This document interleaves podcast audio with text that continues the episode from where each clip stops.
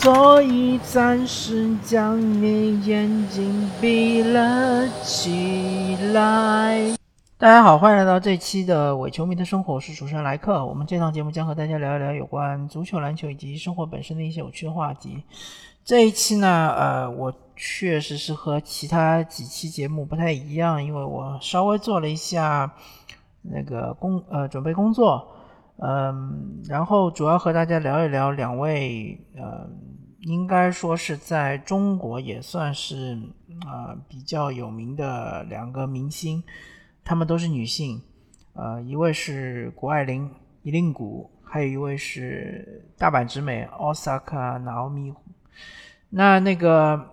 呃，首先我先聊一聊呃大阪直美吧。其实这个翻译我觉得非常的糟糕，因为首先，呃，他本人是一个混血儿，海地和日本的混血儿，然后他的名字。呃，姓是奥萨卡，名是 Naomi，但是，一般我或者说我在维基百科上看到，他应该是称作 Naomi Osaka。那么挠咪这个所谓直美，只是我们的一种臆测而已。呃，因为在日本的名字里面。他有的时候是会写中文，但有的时候呢，他是写的是假名。然而这然而这个挠咪呢，就写的就是假名。所以假名其实不能够直接把它变成中文。呃，所以我个人更倾向于说叫叫他 Naomi。呃，至于 Osaka，那好像是确实说这个。啊，在他的名字如果写成日文的话，Osaka 确实写成大阪，嗯，但是 Naomi 确实不能直接写成直美，只是中国的官方或者中国的记者一种呃想象中的把它直接翻译成了一个中文直美。那么好吧，那么还是用一个惯例吧，反正我先。呃，我之前我记得做过一篇文，做过一期播客，专门讲这个翻译。我觉得中文呃环境的翻译对于外国选手的名字是非常糟糕的。呃，比如说先呃把姓放在名前面啊，然后尤其是对于像是日本啊啊这样的选手，韩国我不太清楚，因为韩文我我不是非常的熟悉。呃，对于日文来说，他很多人的名字其实就是假名，你直接把它变成中文的话。呃，感觉就是有一种猜测的这种感觉啊，完全是不正确的。哎，好吧，为了就是大家听起来比较方便，我还是称它为大阪直美。那大阪直美，她就是嗯，是可以说是当今网坛影响力最大的选手。呃，因为主要是因为呃，塞莱纳威廉姆斯嘛，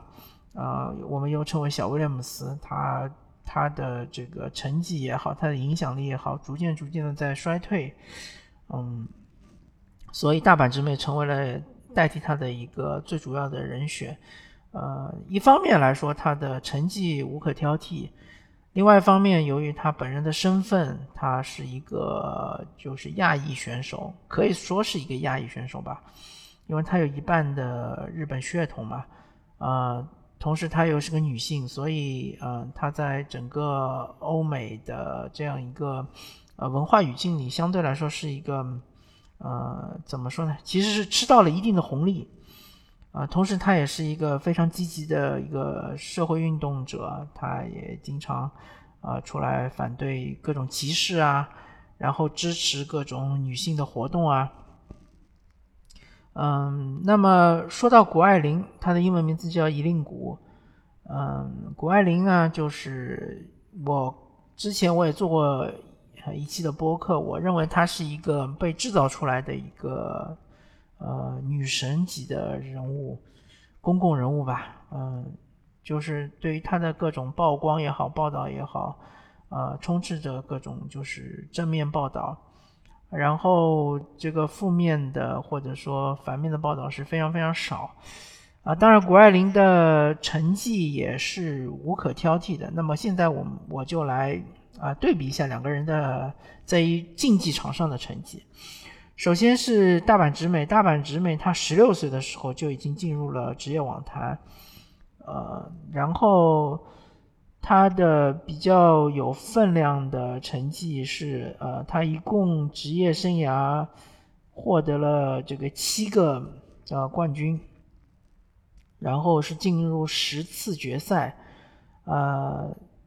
总奖金。一直就是统计到这个澳网，就是今年的澳网的话是，呃，两千万美金左右，两千万美金不到一点，啊，两千万美金多一点，对吧？两千万美金左右。然后，呃，在大满贯里面的成绩是这样的，他在澳网是曾经在二零一九年和二零二一年获得过两次呃冠军。然后在二零一六年是进呃打进第三轮，二零一七年打进第二轮，二零一八年打进第四轮。第四轮其实就是我们所谓的八强啊。然后二零二零年是打进第三轮，二零二二年是打进第三轮，就是今年他是第三轮被淘汰。法网的话，他是呃二零一六年是打进第三轮，二零一七年是首轮出局，二零一八年是打进第三轮。二零一九年打进第三轮，二零二零年是弃权。呃，至于法网弃权这个事情，可以说道说道，等一会儿我会在后面跟大家讲一讲。然后二零二一年是第二轮，呃，温布尔登网球公开赛是二零一六年是没有参加。啊，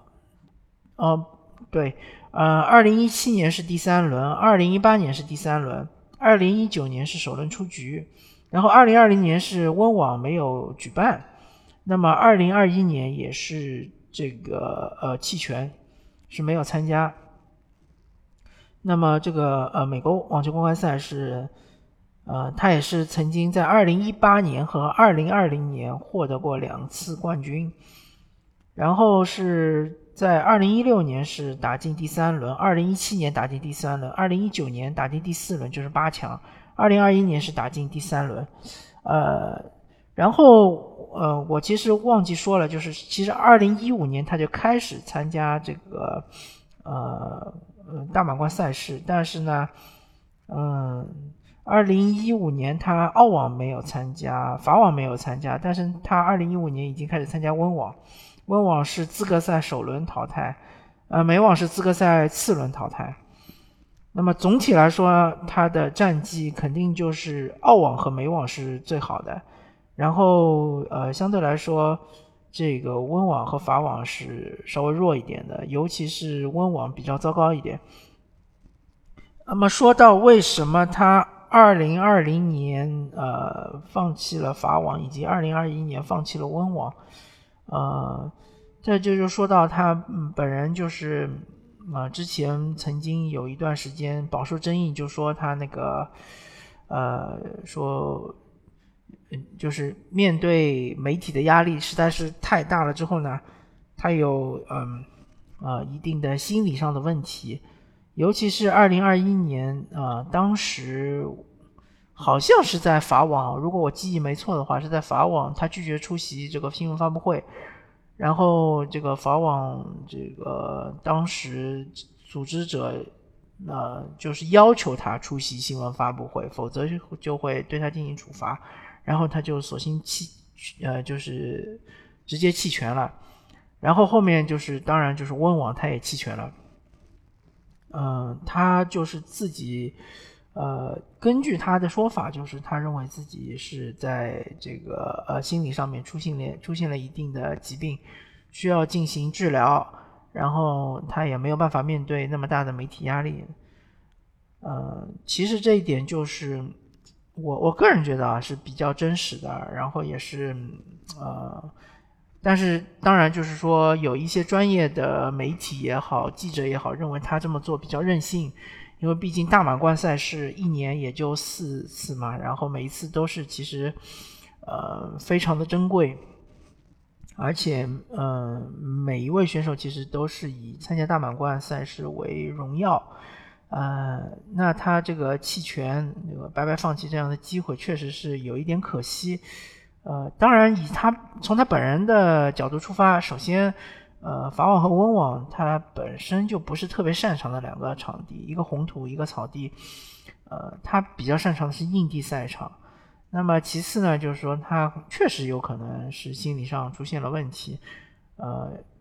然后还有一种可能就是他和媒体之间的关系出现了问题。那么他确实是需要修整或者调整一下。然后呢，他就呃直接选择放弃了，就有一段时间的比赛。那么呃，同时从世界排名来说，呃，就是这一点可以首先说到我们的呃李娜娜姐，呃李娜是获得过一个呃澳网冠军和一个法网冠军，呃曾经是三次打入澳网决赛，啊有还拿到过两个澳网亚军。那么她当时最巅峰的时候，世界排名是第二。她曾经是亚洲选手，呃，所有的亚洲选手，我是指不仅仅是指男性，呃，或者是女性，就是男子选手和女子选手全部加起来，他曾经是亚洲排名最高的选手。但是大阪直美就是打破了李娜的这么一个记录，他曾经是达到过世界第一的这个排名。呃，我记得应该是哪一年拿到了澳网冠军，有可能是二零一九年。呃，他是这个获得了世界第一的称号，所以说大阪直美作为一个亚洲选手来说，确实是，呃，说他是亚洲之光，其实是，呃，毫毫不夸张的。那么再说那个谷爱凌吧，谷爱凌同样也是非常出色的一个运动员。先说说他的成绩吧，呃，他在呃，因为我对于这个 冰雪项目实在是不太熟悉啊，然后我也没有看北京冬奥会，所以我对这个项目的翻译有可能不一定非常准确啊，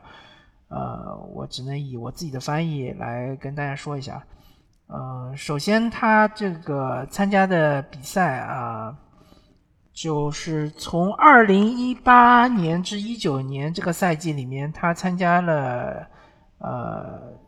就是有两两个应该是巡回赛吧，嗯，其中有他是获得了是斜坡自由滑的一个呃第二名，就是亚军，是二零一九年一月十二号，然后二零一九年一月二十七号呢。啊，他参加另外一个那个呃巡回赛是在意大利的，然后也是斜斜坡自由滑，他是获得了冠军。然后在二零一九至二零二零赛季呢，他是在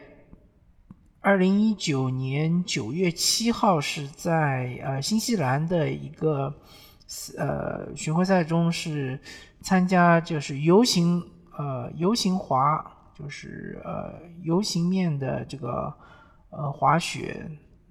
是夺得了这个呃亚军，然后在呃二零二零年二月十四号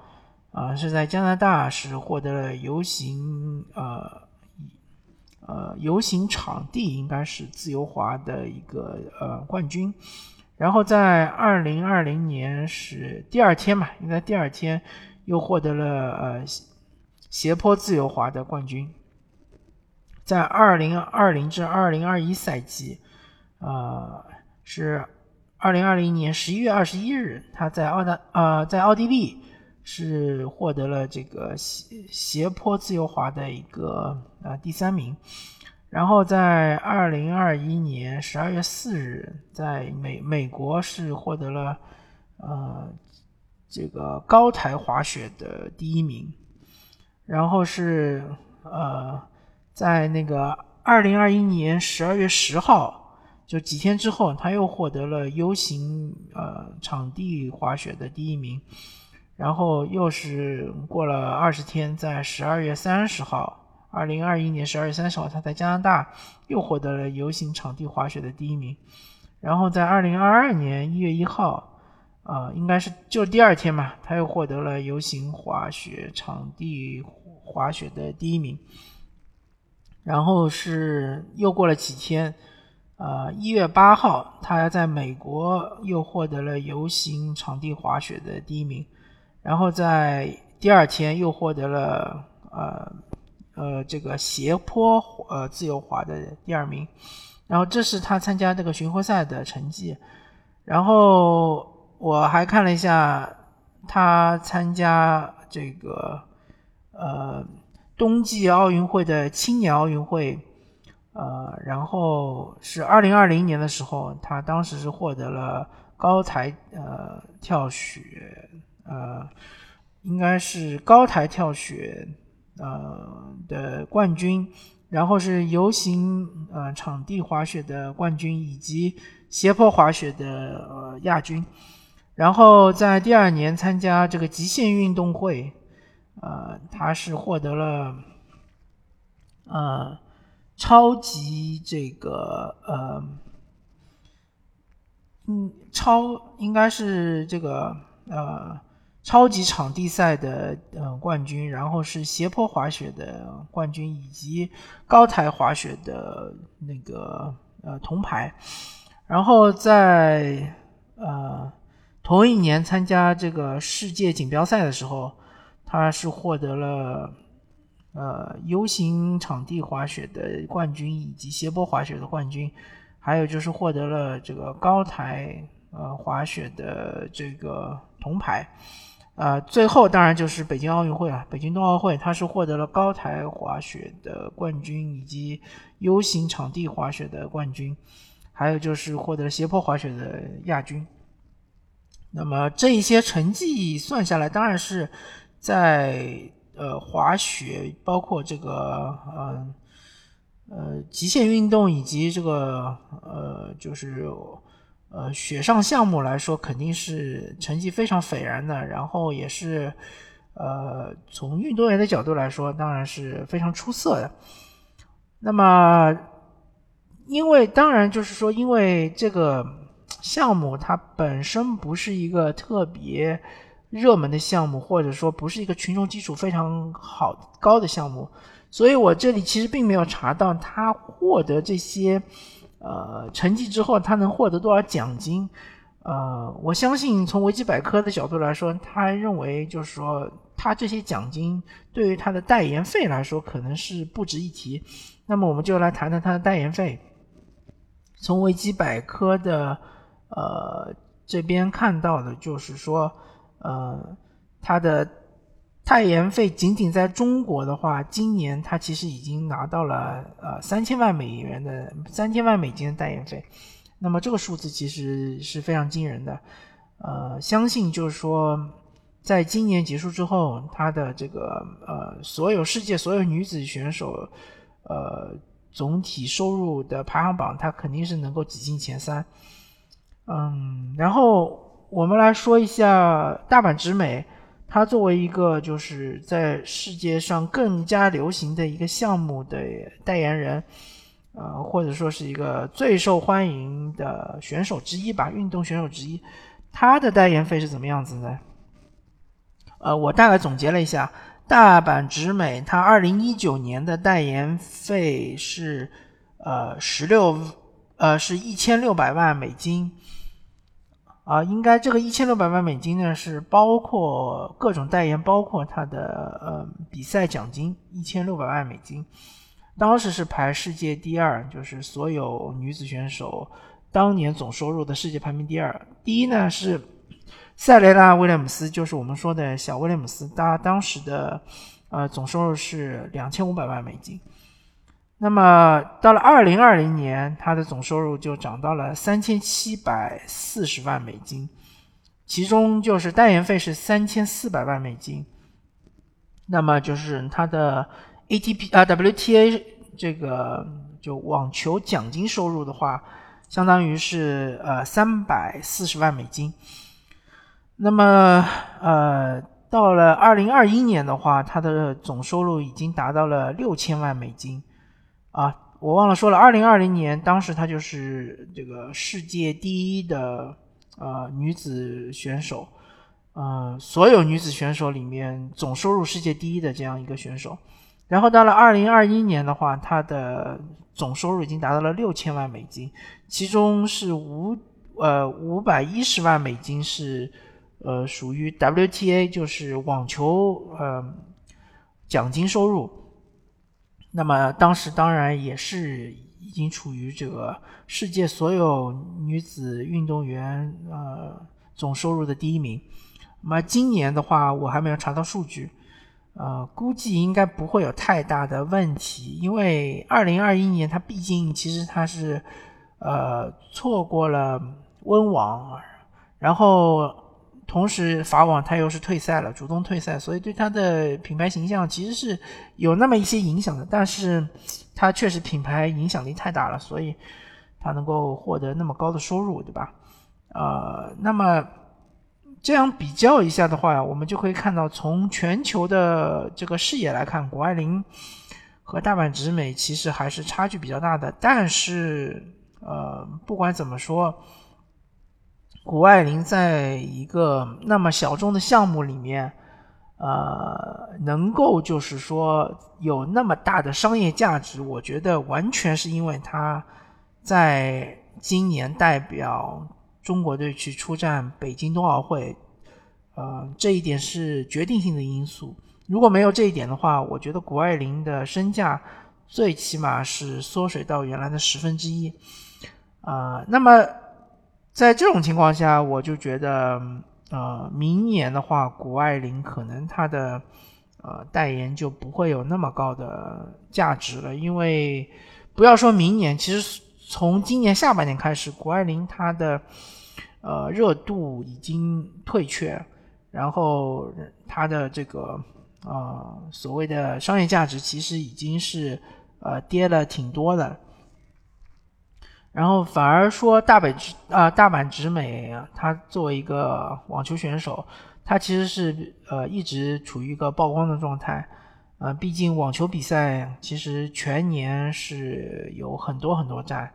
当然不仅仅是这个四大满贯，啊，还有这个 ATP 啊，还有 WTA 一千赛、WTA 五百赛，对吧？甚至 WTA 二百五十赛。当然，还有就是因为大阪直美她有一半的日本血统，所以她在日本是其实是最受欢迎的运动员，绝对没有之一。她就是最受欢迎的运动员。虽然说她的文化也好，她的言谈举止也好，其实和日本这个国家的文化有一点格格不入，但是她其实非常受日本年轻人的欢迎。呃，所以说，她呃在全球。呃，首先，它这个网球这个呃运动是全球呃职业化程度最高的运动，所以它在欧洲、美国市场，包括它在日本市场都是特别特别受欢迎的运动员，所以它的商业价值应该是能够一直延续下去，直到哪一天它打不动网球了，我觉得它都可以呃留下一定的就是商业价值，呃。就是甚甚至于就是说，他哪天退役了，他依然可以代言至少日本的某一些企业，对吧？嗯，那我的意思就是说，同样是两位今年特别红的，我们说的俗一点就是网红运动员，嗯，谷爱凌和大阪直美，嗯，做一下比较，我我相信，如果说听我节目比较多的听众们就会知道。嗯，大概是什么情况，对吧？为什么会出现这种情况？其实从今年的角度来说，今年总收入来说，谷爱凌，呃，基本上应该是那首先她肯定不会超过大阪直美，但是她基本上，啊，应该是就在大阪直美之后，可能是世界排名第二的女子呃运动员，就总总收入，也可能是第三，但是我觉得不应该不会跌出前三。但是这个现象其实是非常诡异的，而且是不正常的，因为如果说你再放到二零二三年去看，二零二四年去看，你就会发现谷爱凌这个名字从整个呃全球女子呃运动员总收入榜里面就会消失，嗯，她甚至进不了前十，甚至进不了前五十，就是那么简单，好吧？那么感谢大家收听这一期的《我球迷的生活》，我是主持人莱克，我们下期再见，拜拜。Think of some way to get him back. After all, tomorrow is another day.